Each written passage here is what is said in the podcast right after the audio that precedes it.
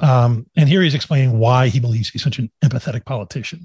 I saw something in common with the alienation or the fear of people worried about auto jobs and alienation or fear of a kid coming out because they all had to do with where you fit and that there was way more overlap in this, those stories than you would think.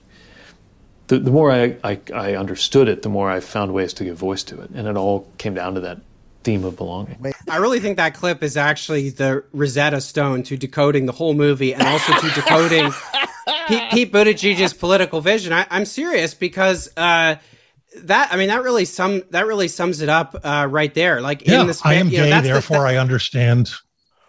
That it's the close. It's the clo- that's the closest Pete come. There's a whole there's a whole movie about a guy who's running for president, and at no point in the movie does uh, do we see Pete Buttigieg articulate a substant a single policy, a single kind of like any nothing even uh, remotely closing in on a substantive political vision. Oh, dis- disagree. Th- disagree. I mean, his, his I don't no, no, and, and, it may pop up in another quote. I can't remember, but but it's it's he he seems to believe.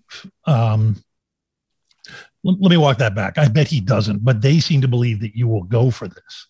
That a specific vision is, I will listen to your story. Right. I well, that's kind of that's kind of that's kind of what I'm coming to. Is I mean, yeah. I think that the the the landscape of you know if you're if you're a mainstream Democratic Party politician today, chances are you don't really disagree. Like if you're if you're Kamala Harris, you don't really disagree with Joe Biden on anything. If you're Pete right. Buttigieg, you you know you fight with Beto O'Rourke on the debate stage, but fundamentally you all basically accept you've you are all you're all here because you've accepted the same political model. But the thing is you know you can't you can't actually say that because there's this whole liturgy of like seeking votes and trying right. to have rallies and competition and stuff. So you have to fill the void with something. And in the last 30 years i mean and barack obama really was you know they're all following barack obama because he was best at this.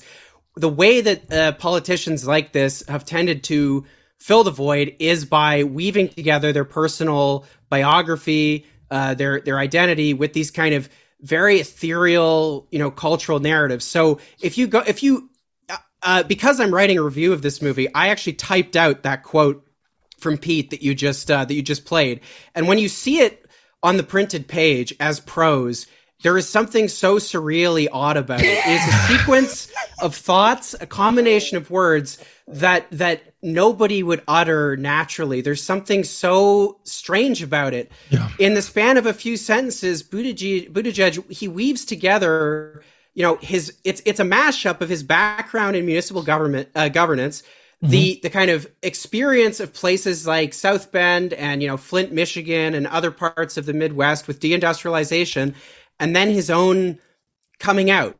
Right. And the, all these things are kind of like woven together in this very kind of comforting sounding story that's theme- thematically tied together with this idea of belonging but it's really not clear what any of it means. It just sounds compelling.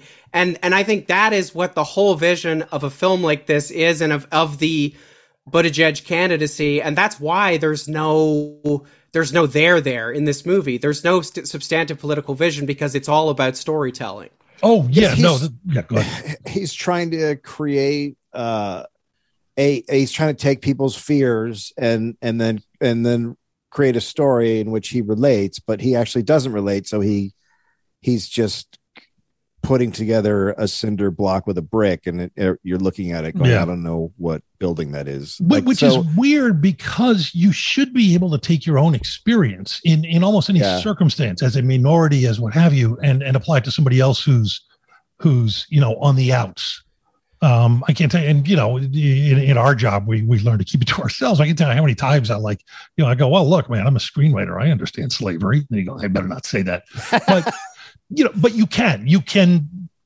you can empathize with somebody who's in a completely different situation from you by metaphorizing it.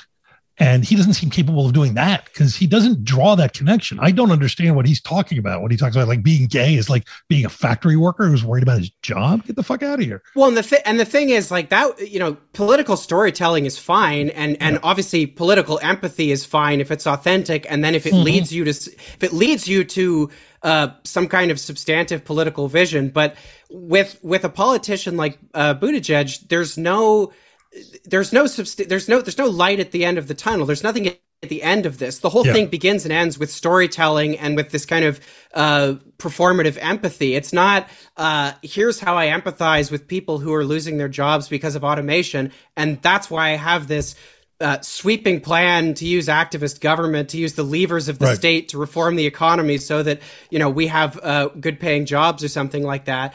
None of that's none of that stuff is there. I mean, as, as mayor of South Bend, Pete Buttigieg basically uh, you know did what a lot of uh, you know Democratic mayors do in uh, contexts like that, which is you know you uh, those those towns used to have thriving industries. They don't anymore because of deindustrialization. So you attract capital by giving tax breaks to luxury developers by trying to you know by competing in a kind of race to the bottom by making them attractive places for uh, you know uh, people that want to live in gentrified communities uh, to come. And you know he did all of that